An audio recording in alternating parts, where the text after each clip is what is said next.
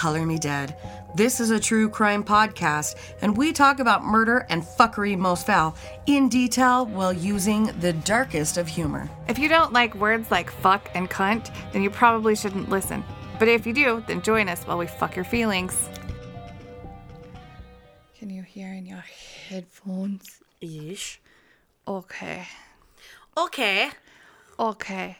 Shall we welcome our guests? Are we welcoming? Welcome, guests. Welcome. so, but then. I think we're on episode 49. 49? It's like 69, only not as good. I can't wait for that episode. We're just going to have to get fucking raunchy. We need to come up with something good for episode 69 because we are the immature motherfuckers of Color Me Dead. Yes, we are. The immature can't. Can't. You're a can't. You're a can't. so let's talk a little bit about our plugs. So we're going to start with Sudio Sweden, who does our amazing headphones. Headphones. Headphones. They do over the ear earbuds. Earbuds have nine hours of life. Um, the over the ears are about 24 hours or better. Or Because be- yeah, I swear it's better than it's that. better than, uh, uh, yeah. I wear mine all the time. I wear mine consistently every day, and I only have to charge them about once every two weeks. I've only charged mine three times since November, and I use them all the time. Edit, record, Yeah. I do mine Air all the time. sign. Everything. And to listen to my podcasts. So if you want to check those out, you can get those at sudio.com and use the promo code Color Me Dead for 15% off at checkout. And if you are part of our Facebook group, you have a chance to win some of said headphones. Yes. Yeah. So as soon as we hit 1250 Likes. then we will give a pair away to whoever like, shared, and commented on the post. We'll do a drawing once we hit 1250, and that's on the regular podcast page. And then on the group page, when we get a thousand members in our group, we'll do another drawing. Same one, same people that are in the in the hat for the drawing for the first time. We'll do a drawing. a, a drawing. That's a lovely accent. I don't know what it is. I don't know either. I, I, don't just make up my own shit. I speak Nikki. I speak, Nikki. Um, we also want you guys to reach out to the purplelotusonline.com for bath bombs, crystals, different things that you can uh, get from their store, oils, CBD, whatever your little heart desires. I knew you were going there. I was gonna finish it for you. Whatever your little heart Well, desires. whatever your little heart desires. um, and if you use DeadPod15 at checkout, you're going to get a promo discount as well. and we're cunt bags and we've been giving you the wrong code so just listen to this one it's Dead Pod 15 not DeadPod15. just deadpod We should probably put that on the page because we're dumb. we're, we're dumb yeesh Yeesh, but we're pretty. Ye- not right now but yeesh just kidding this is how i woke up Uh, if you want to donate to our Patreon, go to patreon.com backslash color me dead podcast. And we're going to give a big shout out to our alpha dogs Tiffany Piper. And Clinton Tune. We're dumb and we didn't give you shout outs for the last the last two. Several. So can, should we just say their names two times in a row and it Hey, will Tiffany count? Piper and Clinton Tune. One more Come time. on down. Woo! Yay, thank you. They're our alpha dogs and they are Biadiastes. We also just got in all of our merch. Fuck yes. So you'll So- be getting your marriage perks. So all of our Patreons, we've got your merch. Um, we've got the water bottles, we've got the lanyards, we've got the shirts, like lots of things happening. Yes, and all the other stuff has already been sent out. Yes. So we'll just be sending out the big the big items. Just Killing Time by Kayla Wren, who we like to lovingly refer to as Kylo Ren. Yes. She does the murder boxes, and they've actually fucking sold out. God damn it. Yeah. I need I need more. We got the one that we opened live on air. If you guys did not see it, reach out to us and we will show you all the fucking shit from there because it was Dude, we got a fucking badass. we got cards like trading cards of serial killers. We got a shirt, we got a book, we got all, Pictures. like crazy shit out a of just killing. magazine. Yes, We got oh, our that fucking- Jonestown mugs dude the oh that fucking magazine that was great Mm-hmm. with so, Ed Kemper on the front. so if you guys are deeply interested in true crime the way that we are we want you to reach out to true crime justkillingtime.org and you get crazy cool shit thank you kayla for hooking us up In US dollars, if I converted correctly, I think it turns out to be $60 a month because the shipping over here, because she's across the pond. yes Totally but it's fucking worth it. All the shit we got in there, like, it, it's worth that and more. Oh, easily, easily. And and even if you don't want to do the box, share it. Do because it's badass. And you're supporting small business. yeah, because she is a small business She is a small business. It's not a big thing, but it's literally like the loot crate or the nerd block or Right. whatever for murder. For murder murder. freaks like us. And so justkillingtime.org, go fucking check that out. Okay. So we're going to move into survivor stories again. And the reason being, we're working on some other stories that take time, but we've had a strong outreach We have. because people like the survivor stories. And They're they're smaller, lesser known or unknown, yeah. And people really enjoy those. Well, and last time we did them, we kept it to domestic violence survivor stories. These Right. are some that came in about the same time, but don't necessarily fall into the domestic violence, but stories that need to be told. Right. And now we're going to tell survivor stories of a different sort. And I think every story needs to be told. Um, I'm going to start, if that's okay. Yeesh. Okay. So we keep these anonymous unless the person wants to reach out. Um so I'm just going to call this person Belle. She reached out to us and said and I'm literally literally going to read her story in her own words that she emailed us. I just listened to your latest podcast and it was amazing. My abuse story is not domestic. I disagree. I, I believe it is domestic. But she says, I am a disabled trans woman. My father was my sole caregiver. Oh, Wow. That's how we're going to roll today. yep. Fucking mouth. Make words. Betrayed me. betrayed me. Fucking mouth. So her father was her sole caregiver. Um, she began to transition to female in October of 2016. Before my transition, I was working as a therapist in a support group. Group. Mm-hmm. Group. Yep. In a support group. I have my bachelor's in psychological science and a grad certificate in suicide prevention. I weighed the risk after waiting years. Oh, that makes me so sad. Like a person trying to determine whether or not it's going to be safe for them To, to to transition because of things that could happen to them. I weighed the risk after waiting for years and started my transition. I had to keep it a secret until February. Jesus. I know, of the next year. When I did, my father slowly ramped up the abuse. So, this is going to be one of those stories where if you aren't ready to hear certain things or if you're sensitive, now's the time to turn it off. Yeah. Okay. So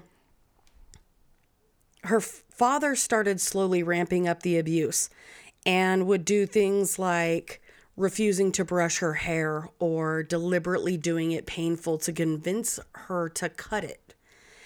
And yeah, I mean, that face that you're making right now, I I already read this. I remember now. I already read it, but it doesn't make it any easier the second No. time.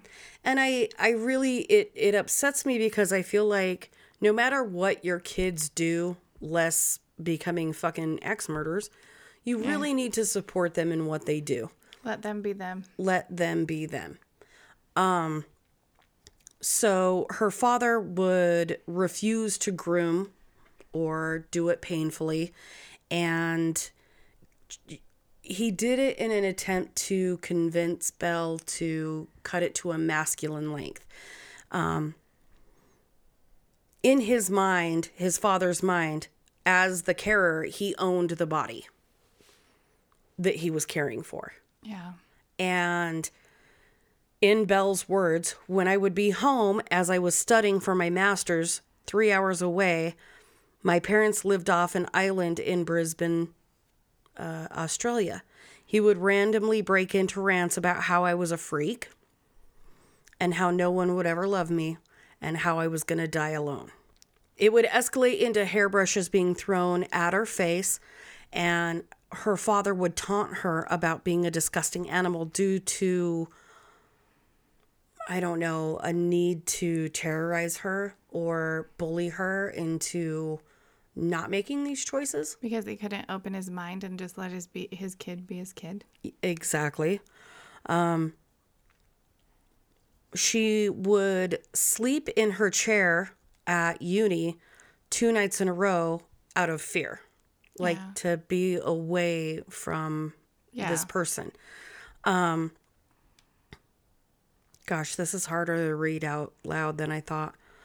Uh, no care agency would, okay, these are quotes directly from the email. No care agency would help me as I was technically, I had carers. Um, she has cerebral palsy, and there was carers that were coming into the home. However, it wasn't the care that she needed. She can't leave her chair without help. And so you need to think about it think about it as like a person who has had a stroke from birth. Yeah. Okay. There she stayed, unable to change her clothes or go to the bathroom except for in a bottle. And using this time to search for a house, she's also looking for different carers mm-hmm. and different people to help her out. Yeah. Obviously, Yeah. I could see where that was a, a priority. For sure. Right. Any mention of her womanhood was stifled by any carers. So, not just her father, but anybody else that was helping her. And this goes back to where, you know, the transition that she chose to make was being squashed, which is deeply upsetting.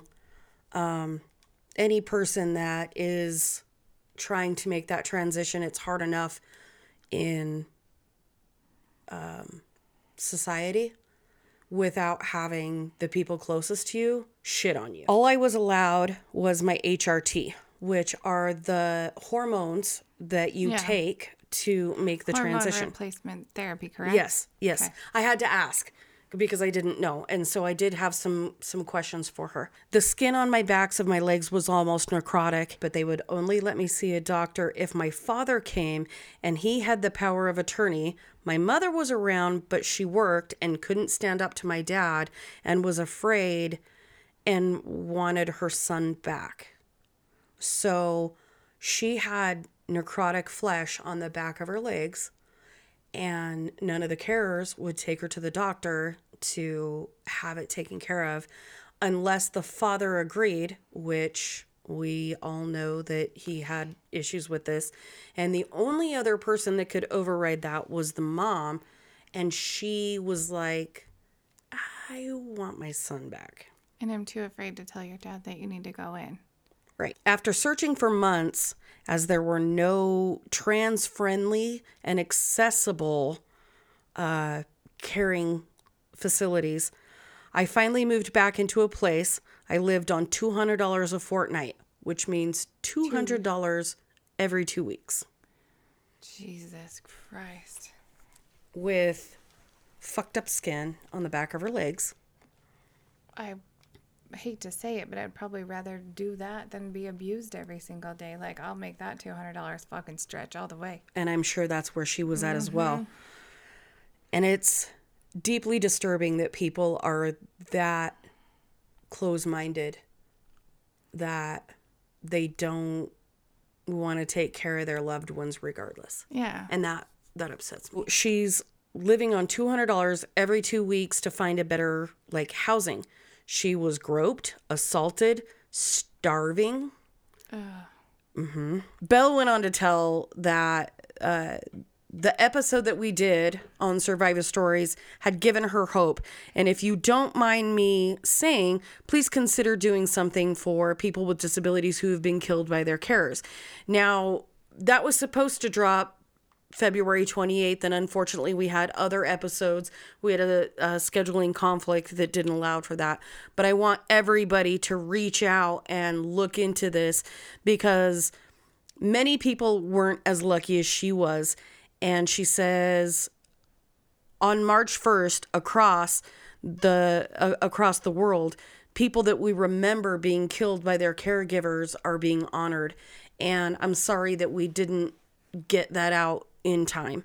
Um, my deepest apologies. That's half my fault because of doctor visits and stuff that I had going on at that time. It, it is what it is, but I would like for people to research that and look out. Um, she also says, Your podcast helps with my dark. Oh, dude, this is so sweet. Your podcast helps with the dark days, and if you guys ever need a psych point of view, don't hesitate to reach out.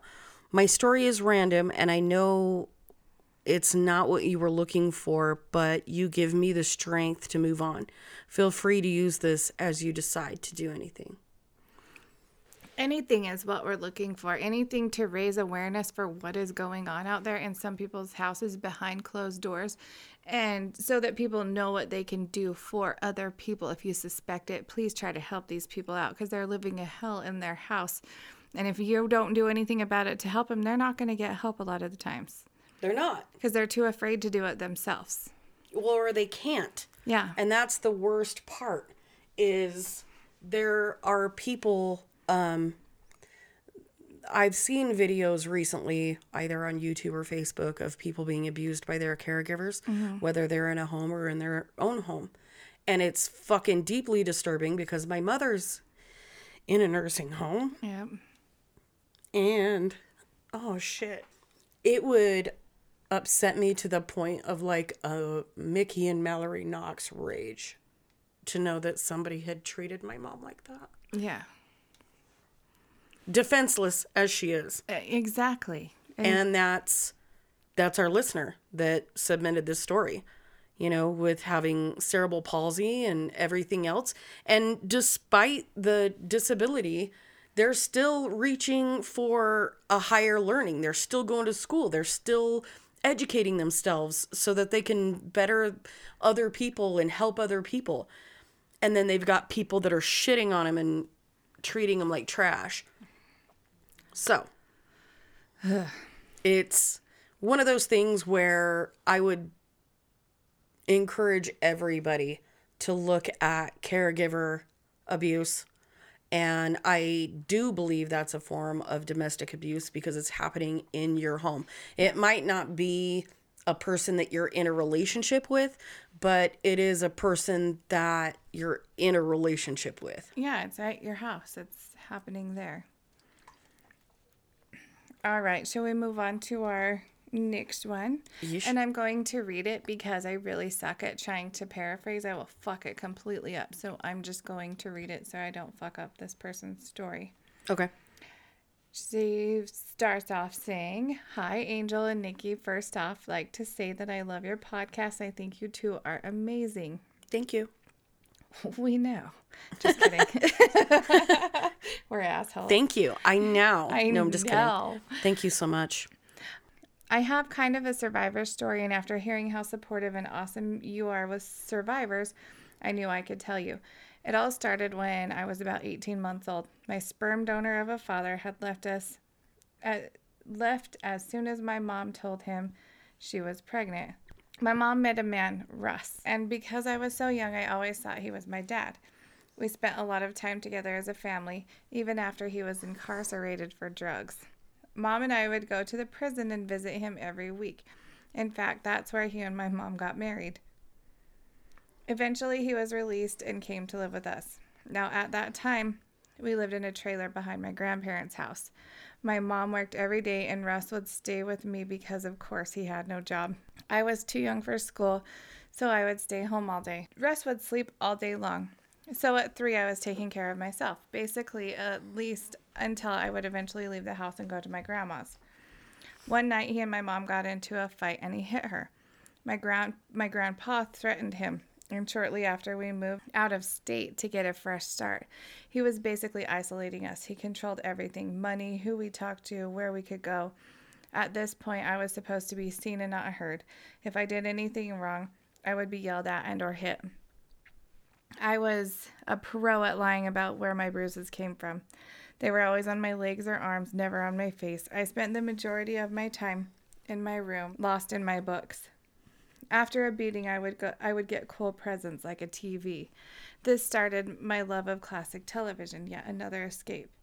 Aww. I know. On my ninth birthday, shit hit the fan. I got presents from my aunts and grandparents, which set him off. He ripped open all my presents and threw them at me.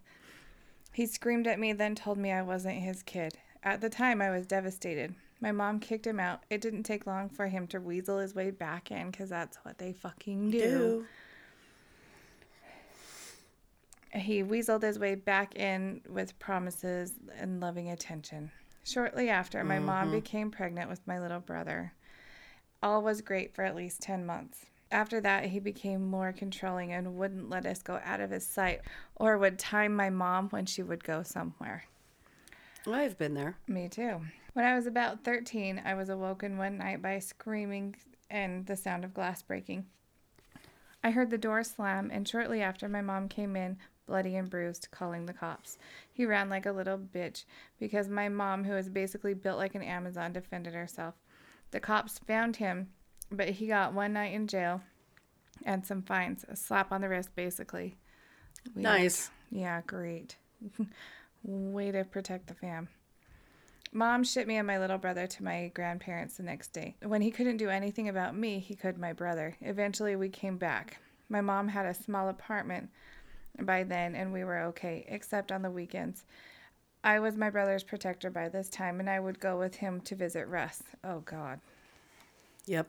Mm. Mm-hmm. By this point, he had stopped hitting me and started hitting on me. I felt so fucking gross. He would never, he never actually raped me, but would proposition me and look at me and with occasional touch thrown in. I was scared to death. I called my grandparents, begging them to come get me, and they did. My mom signed over temporary custody, and I went home with them. My mom worked every day to divorce him and get my brother. She was broken. She was broken and poor. Eventually, we got him. We're safe now, and we haven't heard from him in years. Last I heard, he was in prison, which is a good place for him. I agree. I was screwed up for a long time. I had a very hard time trusting men, but eventually I found a good one. My mom, however, has stayed happily single. I think our listener going to her grandparents was probably a divine intervention kind of a thing. Because if it hadn't gone from a propositioning, it would have gone to a forced situation. Oh, yeah, you don't have any choice anymore. Oh, I think that that kind of a person would have,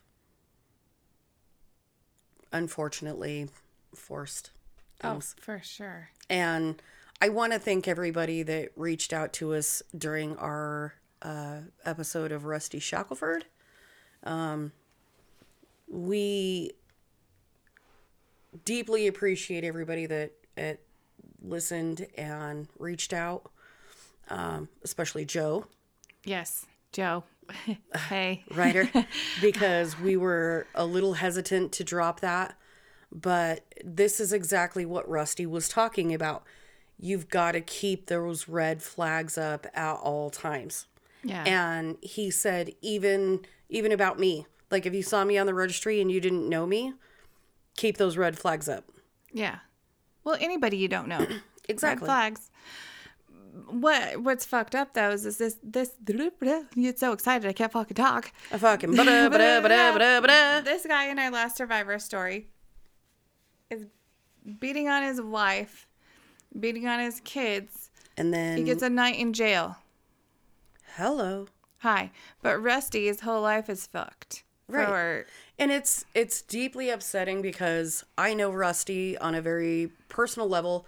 Um, he's a a good family friend, and he has the greatest of intentions for every person he meets.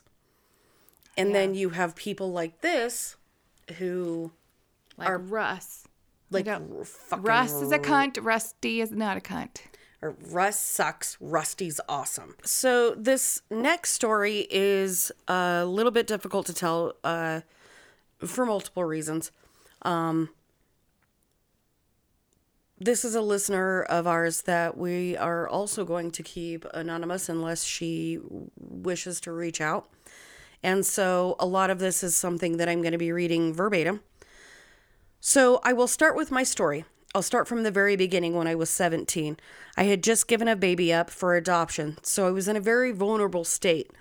I was very vulnerable and honestly, just a very easy target. I met my first abuser when I was out of friends. Oh, dude. I know. I I say words like I read them and then I say them out loud and I'm like, "Oh, fuck." Well, I haven't heard this one yet. I, I I know this one, it still fucking sucks. Um, I thought he was just the most attractive guy, and he was quiet. He seemed kind of shy, and that drew me into him. Even I even remember texting my friend jokingly saying, "I'm getting his number tonight." Well, I did, and we ended up texting all night long. He was so sweet, and he knew exactly what to say to make me feel happy and feel good and important. I ended up moving in with him very quickly and maybe almost like a week. We decided very soon that we both wanted a baby. This should have been a red flag, but as I mentioned before, I had just given up a baby and honestly, I was looking to fill that hole in me. And having a baby seemed like a good idea. Everything was great. He was working full time, so in my head, yeah, we can have a baby. Fast forward three months and I'm pregnant. We found out April 26th, and I had my first appointment on the 18th birthday. Her 18th birthday. oh no. Yeah. June 13th. All throughout the pregnancy, everything was great, and he was good to me, and we were super excited to have a baby together. He proposed not long after that, finding out that we were pregnant, so we were excited to get married as well. I can understand that. In my 18 year old mind, I'm living in an amazing life, and we got married November 14th of 2011. Our daughter was born December 21st that same year. Before I go further, I need to say a few things. In the first few months of our relationship, one of his ex girlfriends actually reached out to me and told me that when they dated, he had gotten physically abusive with her. He had gotten physical with her before and had been abusive, but of course, I didn't listen. Now I'm I'm going back and forth between my brain and Yeah. our listener's brain. I chose to believe that the man that I was with and what I was experiencing wasn't capable of those things. So, here we are now, both just 18, just got our first house. We're married. We have a beautiful baby girl who is now a month old, and everything was so perfect. Now, fast forward two months, and he starts doing, he starts going out a lot and doing a lot of what he wants to do. Surprise. Hmm. He's going out with friends, drinking, and doing God knows what while I'm at home taking care of my daughter. Was he the same age as her? Did I did I miss that? Yeah, I believe so. Okay. I didn't know if you said or if I missed it or what. They were both 18, Okay. 18, 19. Okay. Um, I then get another message from a girl telling me that she saw him with his ex, the girl that reached out from before, mm-hmm. and that they were hooking up. I asked him about this, and for the first time, I see a side of him that I've never seen before. Before. Before. He was angry and called me a dumb bitch for even thinking that I would do this type of thing. I ended up apologizing and believing him. It slowly got worse. He would start inviting his friends over to drink and party. He would make me have sex with him where his friends could hear us, hear us. And he wanted me to be loud so they could hear. I just told myself it was because he was drunk and I let it go. It came to a point where he flushed his wedding band down the toilet after I'd asked if he had been with another woman. So there goes wedding band number one. I actually did end up leaving for one night and stayed with my dad. He called and apologized. Long apology, crying, begging not to break up the family, and I went back for our family. I went back the next day and he didn't go to work. He told me that they laid him off. So a couple of weeks later, I started working while he was supposed to be home with Paisley, but I couldn't take the car. He would pick me up and drop me off, so he knew where I was at all times. Fast forward a couple of months, and I had a great job at a doctor's office, and we'd moved into a nice apartment. But he had let some guy that neither of us knew move in. This person that she is now living with um, starts telling her husband that I'm flirting with him all night long. I'm staying up all night with him, so it makes her husband very angry. He starts getting in my face, yelling at me, calling me all sorts of name names. Paisley's now eight months old, and I found out that I was pregnant again. So, oh man, fucking eight months and another one on the way. Shit. So at this point, I'm scared of him because I feel stuck. I have a baby with him and another one on the way. I don't ignore. Oh, Jesus Christ. I'm like stumbling over my words. I'm so like, I know the story, but I get anxiety reading Yeah. it. I don't know exactly the first time he put his hands on me, but my par- my therapist said my brain blocked it out to protect me.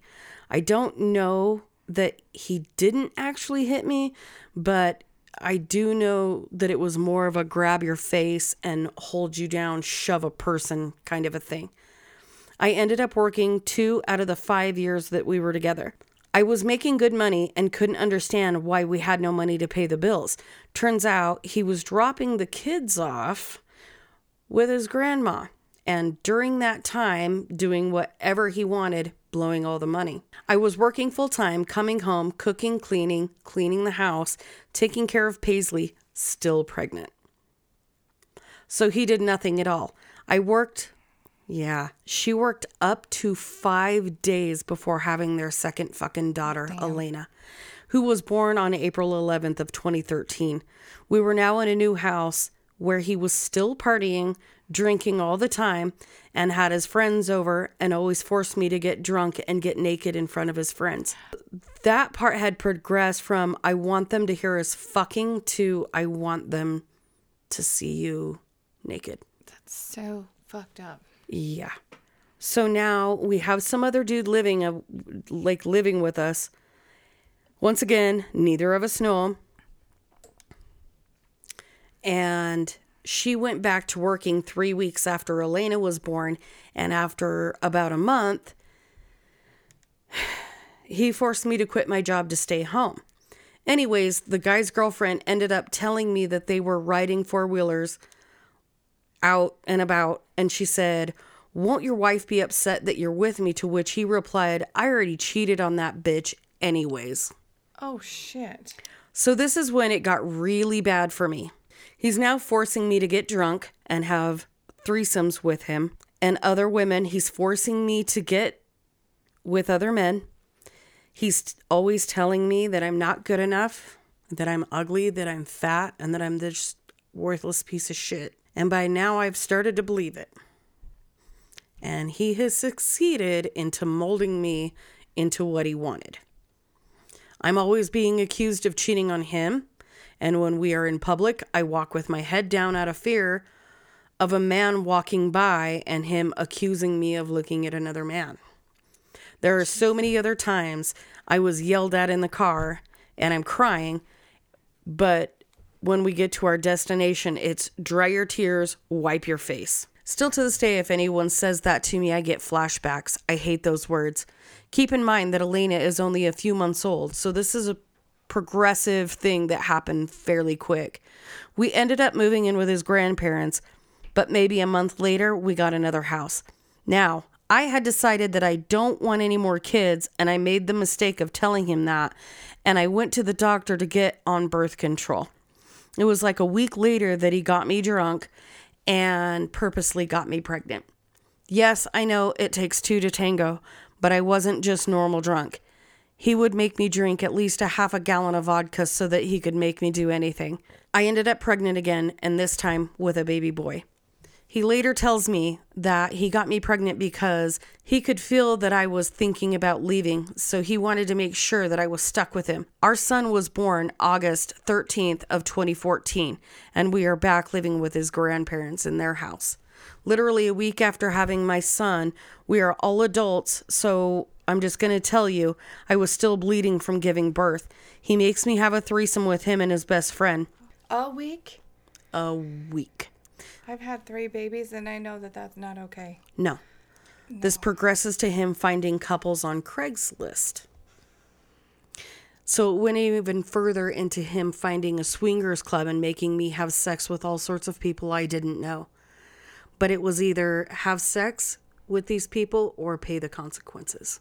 Jesus.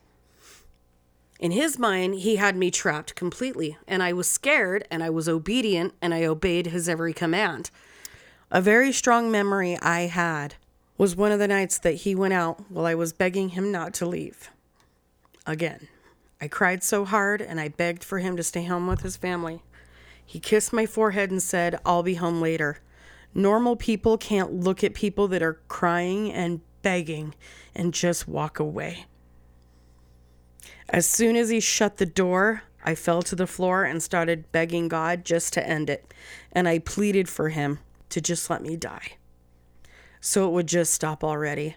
I was physically and mentally exhausted, and I was tired of the hurt, and that I wanted to go away and I wanted to die. The only thing that kept me alive was my kids. I knew that they needed me, and that's the reason I kept fighting. The particular night he stayed out extra late, he got home at about 7 a.m. and laid down. I got ballsy and I told him he wasn't sleeping because we have kids to take care of. He started arguing, and I grabbed the keys so I could drive away. Well, he ended up grabbing my hand and told me that I would let go or he would break my hand. I don't know what happened in my brain, but he grabbed a little too hard and I blacked out and I punched him in the mouth, busting open his lip. He spat out blood, but the only reason he didn't put his hands on me is because his grandparents were home. Well, this was my second time leaving, and of course, he called me all night and was actually showing up to the house and apologizing with all the same things. I went back the next day. The drinking got worse, and I was so far gone, I wasn't able to have any sort of time with my kids or have any sort of attachment to them that most mothers do. I do remember that the last time he put his hands on me, though, he was drunk and I was sad. And I said I didn't want to have sex, and he slapped me across the face. I was absolutely terrified. And the sad part is that his grandparents were in the house and never did anything. They basically ignored all of it. Serious.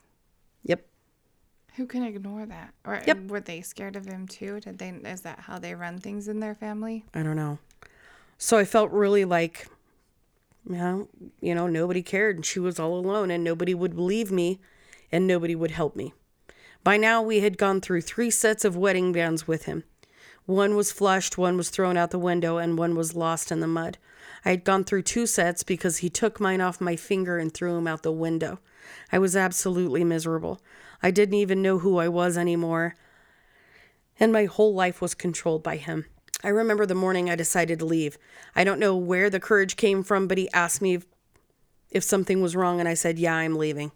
He put on the act of, I'm sorry, I love you, and all of those things. And I was finally able to say, I'm leaving, and I mean it. And I went to my dad's house, and it was weird. I had no emotions about anything. God damn. I ended up I ended up being told that I have PTSD and that's why I felt nothing. My brain is stuck in a defense mode because of him. My oldest daughter remembers certain events and certain events and will ask me if I remember and it breaks my heart. Not only because I suffer daily, so does my poor 5-year-old. And that she has to carry those scars and those mer- memories with her. I am so thankful now that 2 years later I have found a man that loves me. I am now happily married to an amazing man. We have a son of our own who is 6 months old. He treats me perfectly. He raises all of my children, our children, as though they were his own. And we're able to, oh, Jesus Christ. And was able to find happiness, but not everybody is. I got out before it got any worse. I am thankful every day that I found the courage to leave him. And I want everybody to know that if you need someone to talk to and trust, I'm always available and will drop anything and everything to help you in any way that I can. I know that there is a small amount of detail I've left out here, but I tried the best I could to share. This was hard for me because it took me a while because I broke down while I was doing this. Rightfully so. Yeah. People need to be aware of this happening. And by the way, he is remarried. And yes, he still gets to see our kids. I am oh, very close with his new wife because I want her to know that she can trust me. And if she ever needs me or wants to feel like she needs to talk, I am here. That's very noble. That is. That, that's got to be hard to do. They have a seven month old, and she's already 12 weeks pregnant again. So it's the same pattern. Jesus. People like this don't change and never will. Sorry, it's long, and I think it's kind of not what you were looking for. I may have missed this. I will add if I need to. Thank you for letting me share my story. That's exactly what we're looking for. Survivor stories. We're trying to get awareness out. It's for people to notice what's going on. And this is a it's a it's a clear-cut story of being manipulated and being controlled. And if I can keep you pregnant, I can keep you home. Yeah, And I think that was his ultimate goal. probably. Because she's not, in his mind, she's not going to leave while she's pregnant. And so if she's always pregnant, she's not going to go. No.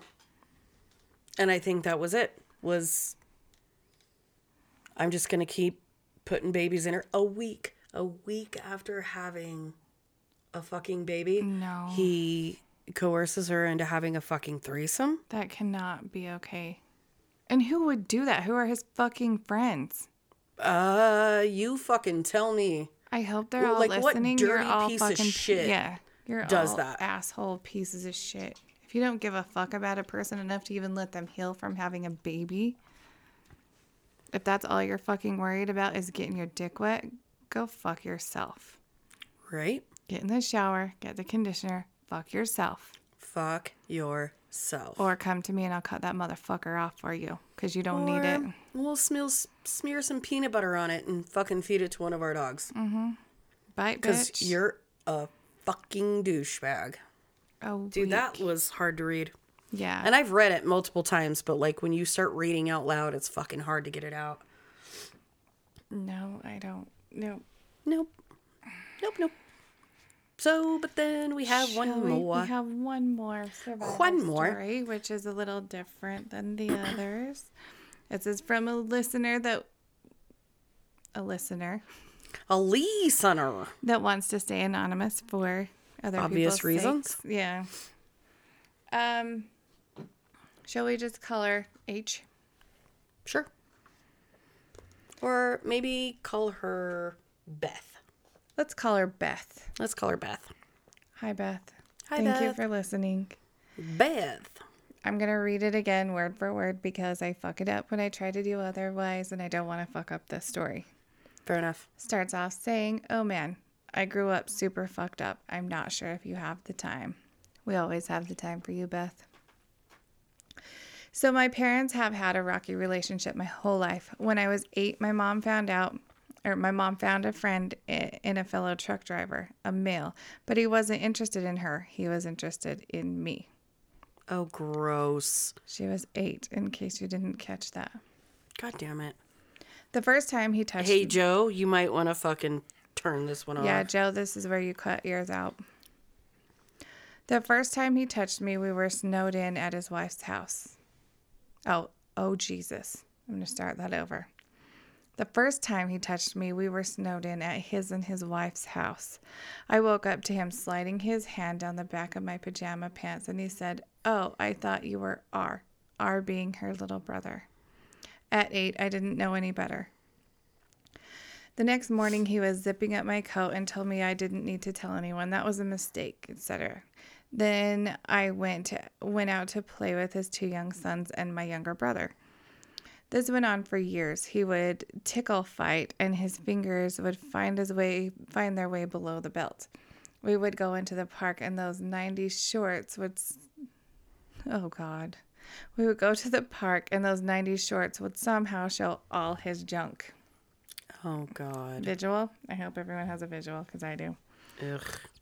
My parents were going some through some shit that at eight, nine I couldn't comprehend. Eight or nine years old. Right. The rest of this needs to have a, pre- a preface that my family is was all large. They are all really fat and happy. I do not fault them on that whatsoever. None. No fat shaming, but it plays a part in my story. At nine, I couldn't control my life. My mom, who didn't know, put me in someone's hands who was a predator. I was taking it because I thought if if I didn't, my brother would. The only thing I could control was what I ate. So 9 years old became anorexic.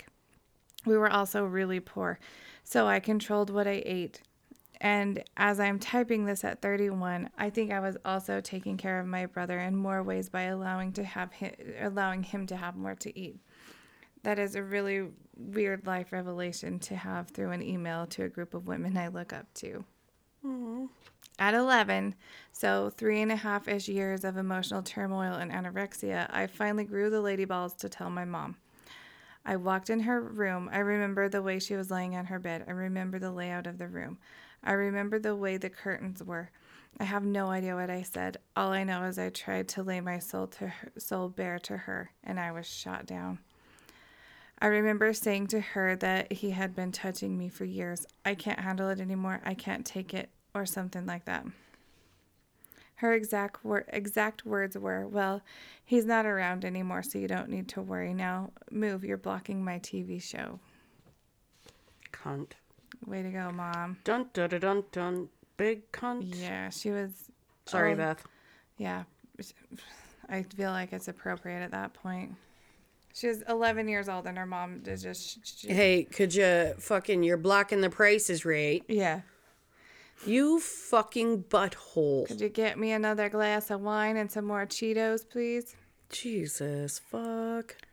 I remember growing up that she and dad told us forever, and I've confirmed this with my brother, who is another story, that if there was important information, they would tell each other mother to father. So 11 year old Beth assumed her mother would tell her daddy, who is still my rock, what happened. At 16, I started good kid rebelling. I would talk back, I wouldn't listen. Shit like that. I knew at four I was going to join the military, so I good kid rebelled. I made out with people. Goodness. She sounds like she rebels like I do. Well, know. I'm going to go over there and kiss that boy when I'm 16. okay? So guess what? At 16, I hadn't even kissed anyone yet. That's when I kissed someone, but I get where you're coming from, Beth. You guys will get a kick out of this. The straw that broke everything was that I told my mom the high school football game ended one hour after it did so I could make out with my crush. No sex, no drugs, no drinking, just kissing. Yep, you're a Nikki. Yes. Yeesh. Beth, you and I could be friends. Yeesh. you're a Nikki. Yes. Yeesh. Dude, I was making out with boys in the coat closet when I was 12 in sixth grade. I went to a movie with a boy when I was 12 once, and I sat by him and I sort of held his hand till I got all sweaty, but I wouldn't look at him, and he tried to kiss me, and I moved my head and bailed. Nope. And it was Frankenstein, I remember. We came home and had a brawl. I remember my exact words were, You weren't worried about me at nine when Steve started touching me and threatened R, her brother. You weren't worried when I told you at 11 and told you why I wasn't eating, and why the fuck do you care now? Well, good point. Fucking so. She cares that you're gonna stay out of an hour late to make out with somebody, but she doesn't give a fuck when you're getting molested and starving yourself so your brother can eat. Weird. Hmm. And this was the first my dad had heard it, five to seven years after the fact, and this bitch tried to spin it on me like you wanted to tell him. Oh. Oh. Like okay. saying I didn't tell him because you wanted to tell him, I think is what I'm getting out of this. Uh. Right. Yeah. How the fuck did she think, as a grown ass woman, a little girl was going to tell her daddy that a grown man was touching her so he wouldn't touch her brother?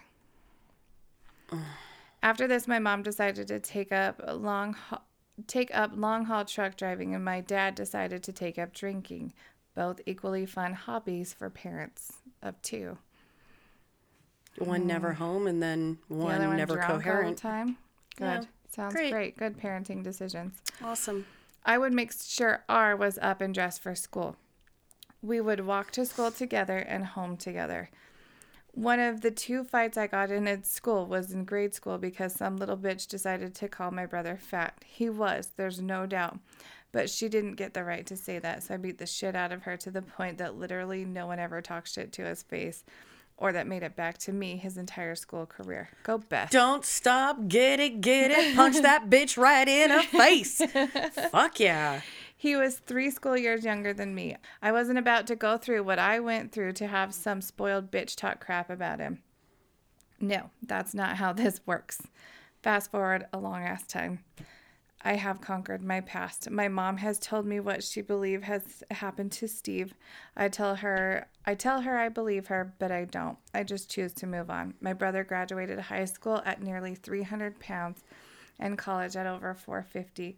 Oh Though my god. Poor pure kid. I know. Fuck. Though pure hard work and all heart, he is now 180 pounds. That gave me a whole Oh body chill. shit. Congratulations. That's a lot of work. Fuck yeah. Yeah. Fiergas.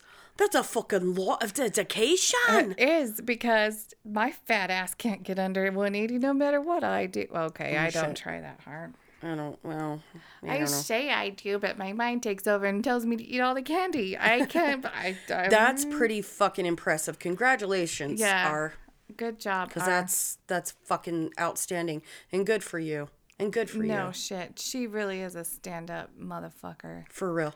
We That's uh, no for real. Like for a person to take control of their life and lose that much weight and work towards like a healthy goal of from 450 to 180. 180. Jesus, F- fucking Christ! I think I've done a good service when I've lost five pounds. I'm like, No fucking shit, party, let's eat it back. yeah, I am fucking. I'm going to taco time. yeah, I lost five pounds. That means I can have all the candies now. God damn, good for him. Yes. Proud, proud of you. and if you're listening to this, listener, submissioner, Lisa, please tell your brother that we're very, very proud of him because that's fucking outstanding. She better fucking be listening. I know who she is and I know where she live. Me too. I have her address. Yeah, it's me it's too. a long, long, long, long. it's a minute. It'll take us a minute to walk there. I'm gonna have to um, put my running shoes on and And not you- run. And I don't know if you know this, but I don't own running shoes. I don't own running shoes, so I hope my flip flops will take me. um, flip flop, flip flop, flip flop, flip flop, all the way there. No, uh, flip flop, flip flop. fucking Okay, I'm stop for some tired. taco time. He remembers nothing of what his life was like growing up, and I think whatever God is available for that. I will give my childhood a hundred times over for this. Fuck, you're giving me the chills. You're a good fucking person. Dude, that's what siblings do. Yep. They fucking protect the little ones. Yeah. That's for damn sure. As I stated before I joined the Air Force in December 2014, less than six months after graduating high school, I met my husband in 2005 for the first time, 2006 officially. Long story. We were married in 2007. Dual military for eight years. I spaced myself from my mom for multiple reasons. But when I came became pregnant with my son, I knew I didn't want my past and my drama to be his. so I reached out to her. I survived my past. I survived my past. I survived my drama. I survived my mom so that she could become the person necessary to be the nana to her first grandson. My mm-hmm. mother and I are good friends. We are horrible mother and daughter. As long as she doesn't try to mother me, we're good. I can forgive her for her transgressions, but I will never forget them. If you are asking yourself where my dad was during all of this, he was quietly there. My dad was my rock. My dad was the island of in the sea of fucking insanity. While he might have issues with drinking, he always made sure that there was a box of hamburger helper in the cabinet and meat, milk, and eggs in the fridge. While my mom was God knows where, he was at work. I can still to this day recite his work phone number, which I won't because it's still the same number. I survived. Oh. I survived a horrible mother. I survived a predator. I survived a dirt poor house. I survived. I have chills fucking everywhere right now. Thank you for taking care of your little brother. No shit. And you know that she doesn't. Thank you for taking care of yourself, but thank you for exactly. taking care of your little brother. And she probably doesn't see herself as the real hero that she is, Mm-hmm. and her little brother probably doesn't know Like because uh, she's yeah. not the person that's gonna be like, you know what I did for you. well, You want only to me narcissists like that? do that. Yeah. Yeah. Because my brothers did a lot for me, like a lot, a lot. Because my dad was not in the picture, and my mom worked multiple jobs. And when there was nothing but like bread, Miracle Whip, and fucking cheese in the fridge, and there was only enough for one sandwich, guess who got the sandwich? Yeah. I did. Because my brothers made sure. Yeah. And they still would, and you know they would. Oh yeah. Oh yeah. Dave still fucking Oh, yeah. caters to me. Well, in like uh early 2000s when I was getting cleaned up off of meth and I had zero fucking dollars to my name and I lived in his basement. If I got hungry because I couldn't afford groceries, um I actually went to Chili's where he worked as a manager and he would comp his free meal for me. Oh. Yeah. All the time. Oh. And he would go without. He's such a nice boy. Dave is a good guy. He is. Yeesh. We like you, Dave. We love Dave. We love Dave. We live Ron too. Ron's just weird. Ron doesn't love me because I'm fat. Ron, I had to. fucking Ron's just weird. no, but my brothers took very good care of me.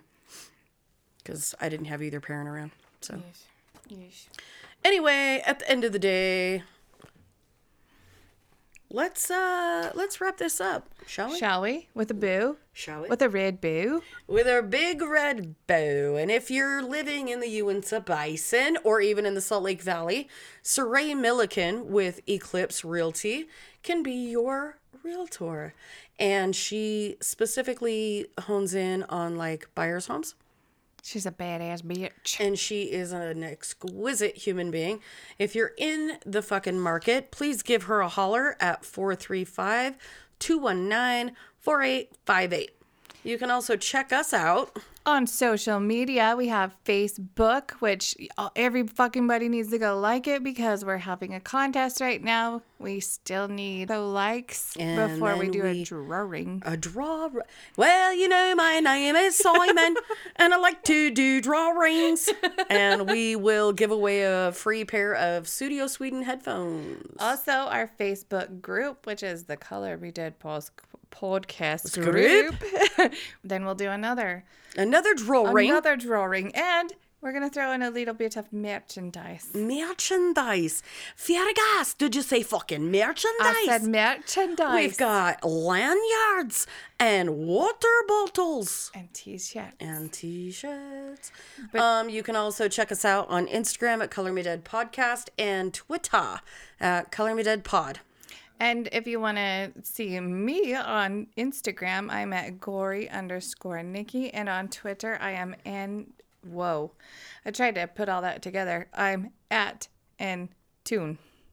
T O O N E. Yeesh. Yeesh. And if you talk to somebody from Color Me Dead, ninety percent of the time it's percent. percent. It's Angel because I don't. I the only personal account I have is on Facebook and it's Angel Maze. Yeah. So if you want to friend me, don't stalk me and don't be fucking weird or talk politics with me. I've been trying to be better at Instagram, so I go there a lot more. I'm trying to put more on my personal page so it looks like I actually go there because I really do. And Twitter, I just check it because I'm still too stupid to figure out how that shit works. I'm sort of, I'm getting better. But tweet me, Instagram me, Instagram, Facebook us. Tell us what you think. Tell us. We always like suggestions. Um, we have we have our schedule out for quite some time, but with episodes every week, we clearly have time to do whatever your suggestions are. I have a whole list of things that we've been getting from our listeners. Thank you to all of our Patreons. Thank you to our Alpha Dogs, Clinton Toon and Tiffany Rivera Piper Yes, you. Yes, oh yes, you. you know who you are. and Polly too. I know you both. I I, know well, all three of those people. I know them. And also, Also, we have Amy Scott, Lynn Shirley, Cami Willard, Jessica Reinstein, Reinstein. I don't know if I'm saying that properly. I'm sorry. Elisa Boyles, Vanessa Sloth, Sleuth, Slath. We we we know you too, and we'll go ahead and fuck up your name just Yeah. to make you important. But I, I'm just. We fucking hung out and played with your dogs. we did. Dags. We we hung like out and we talked about shit. And Yes, we did. We don't know how to say your fucking name. because I'm an asshole and I'm mm, mildly retarded. I don't know. I don't know. Mackenzie Fueling, Sarah Thompson, Allison Ernst, um, and we have a twenty dollar Patreon. Erica Phillips, Erica. new one. We also have Kristen Stone. She is our friend, by the way. Mm-hmm. She sends us videos, and we send her horrible, horrible accents in the middle of her workday on a Friday. Yep. We love you. She sent me a video. Well, I sent it to you too. She sent a video of her and her rabbit who roams her house Yes. freely. Anyway, we have Justin Morris, Mally Freyas. I'm fucking up your name all the way. Frias. Michelle Frias. Frias. F Mally R I Frias. S. I know. I see her on Instagram all the time. Fucking Hace Frio. Hi, we fuck your name up. Hi, I'm Angel, and I can't fucking do anything right. I am Nikki, and I'm here to fuck up your name. Welcome to Color Me Dead. We're a bunch of fuck sticks. It's true. All right. Michelle King, Jairo Batista. Got that one right. I know how to say that one now. Oh, and let's congratulate Michelle Yes. real quick because she's doing a very selfless thing and she's being a surrogate Oh, for a family that needed a womb. that's the and nicest she thing the ever. the embryo took. She's pregnant right now. So I hope your morning sickness passes soon. Love For you. fucking real, man. We have Liana De Rowan from Lustmordia. We have Louis Butler, Kelly Louie Louis Louis. Oh, oh, baby. I don't know what they say I now. don't I don't know all the lyrics. I have I have what I think they say and what they actually say, and I think those are two different things. Yeah, well, So, you know, yeah. fucking story of our life. Yeah. Kelly Ish. Van Bookout, Joe Ryder, Mike Brown from The Pleasing Terrors. Ooh, and I'm fucking super pumped because we get to meet him at Potter and Love. Yay! Yes. Mm, mm-hmm. We have Catherine Moore, Brent Antil. Which Ansel. one? Which part was supposed to be silent? I can't remember. I think it's Ensign. Ansel. That's how I'm going to say it. Shelby Lauren. Is that Shelby Lauren Dunn? I'm here to fuck up your name too. Dude, you Lucy- can't fucking trust us. I I can't do the simplest of tasks. Lucy Burton, Celeste Mazel, Vin Semen Sementelli, Seaman Tilly We uh, love from him. the uh, Foodie, Boozy, Spook- Sweary. Oh yeah, fuck. Spooky Sweary.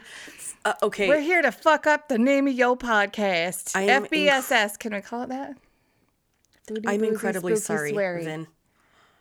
It scared me the other day. I had to turn it off. I literally scared the fuck out of myself. Um, I was to it. listening to it at night, Yeah. And I had to do the same thing. I was like, all right, you know No. what? I'm going to do that thing where I'm afraid to like have my foot sticking out of the covers. Yep. Or be down the hall because you hear people walking down the hall. But the, so the first episode made me hungry. I was like, God damn, I know what they're eating. It sounds so fucking good. And then the next one, I was like, I'm so scared right now. I can't. it's amazing though. I'm going to turn on all the lights. Uh, Michael Pritt. Yes, and then we have Callie Jones, Jenna Corbett, who does. Uh, Meet me in the woods. thank you. We fucked it up the one time, so I was trying to remember what it was. Yes, uh, Tamlin Wood, Brendan Shep. Oh my God, mouth! Fucking make words. Brandon Shepard, uh, Carl Pawlowski, who is uh, the host of the Pancast Network. He does That's No Moon. That's a podcast, and he also does Foot of the Mountain, where he's trying to l- lose a hundred pounds Oh wow! in like a hundred weeks. Type Holy thing. shit! Yeah. King of the mountain, mountain, mountain. Dude, Is that what got in your head too? King of the Mountain, Mountain, Mountain. Uh, Mindy Smith, um, Felicia Alvarez, the Hillbilly Horror Stories. Thank you guys so much. One of my favorite T-shirts I have ever know. gotten. Um, go check out their podcast as well. Valerie Johnson and True Crime Fan Club. Yay! If we missed anybody's Laney. Laney. That's Laney's podcast. Oh yeah, it is, huh? Mm-hmm. If we missed anybody's podcast and we said your name, we're sorry. We're a couple of fuck ups. So, I mean, I'm. Uh, you don't mm. fucking trust us. no, no, we're, mm. we're stupid. Small minded. We're we're, we're very small minded. Very small minded. And just a few light slaps every now and again. We're like the stegosaurus of the human. Oh, fuck. What's a long neck?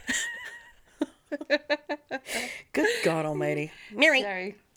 thank you guys for all of your support. Yes, you guys are all fucking awesome. And so, for those of you who might be interested in going to Potter and Love, Whoop, whoop. We have some excellent information for you. We have information for the listeners. For the listeners, Dee did you want to go to Potter and Love? Come to my laboratory. It'll be at the internet. Fuck, hold on, I fucked it up. Intercontinental Hotel. Fuck. I was gonna try to say in New Orleans, but there's no way I In could have done that. New Orleans. New Orleans. Dee do you want to go down south? It's my first time to the bayou. Um, I'm very excited because I get to see my biological father again, and uh, I get to eat gator And take your best friend to the bayou. and take my best friend to the bayou. Um, so we're going to Potter and Love in August. Um, we'll be there the 9th through the 13th. The convention is actually the 10th, 11th, and 12th. And uh, we purchased a table. We'll be on Podcast Row with awesome people like So fucking excited, like Mike Brown. Like Mike Brown from Pleasing Terrors and Tim Scott from History Yay! Dweebs and Could you imagine if they put us together? I wonder if we can request to be by the History Dweebs. They'd probably bounce us the fuck out of there. um shit will get real fucking south real quick. Yeah, Yeah. I'm excited. Playtime. Oh yeah, So if- always playtime for I know, us. it's always playtime. Uh if you guys are interested in going, Then they are going to give us a 10% Code. off. yeah a code for ten percent off. So stay tuned. We're still waiting for us. They emailed us like a week ago, and they said they were going to give us a code. Discount code. a discount code so For your you attendee passes. Go, yeah, Then you can go and you can meet us. We're also going to be doing some sort of a meetup April 9th. Salt Lake City. We need to get a place down and nailed. No? Yes. Down and nailed. Oh. oh, you were looking at me weird. I'm like, are we not going? No. Down and nailed. Well, that'll be the day before Nikki's fucking neck surgery. And so we might have to figure something out for that. Yeah. Yeah. Just it won't Yeah, be anything huge. Just like we're gonna be here having drinks. I'm sure I can't have drinks, but we'll I'll, I'll be there drinking water. No, we can go and like eat food. Yeah, go somewhere and eat food. So Ooh, we'll like figure fucking it out. hub and spoke for shrimp and grits. Oh, So it won't be anything formal. It'll be an informal type whatever. Come see us if you want to shish. shish. We'll bring some stickers for our Uh, listeners. Stickers for Dee Did you want a sticker for your listeners? Let me go to the laboratory and get one. Shall we end So- by saying be a survivor Stay strong. And stay out of chalk lines? Goodbye.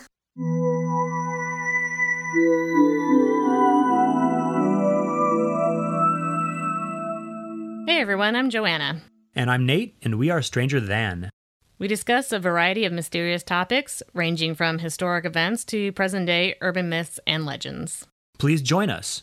Look up Stranger Than podcast on iTunes, Google Play, Stitcher, and most other of your favorite places to get podcasts. Also check us out on Facebook at facebook.com slash stranger podcast. We'll talk to you soon. Take care.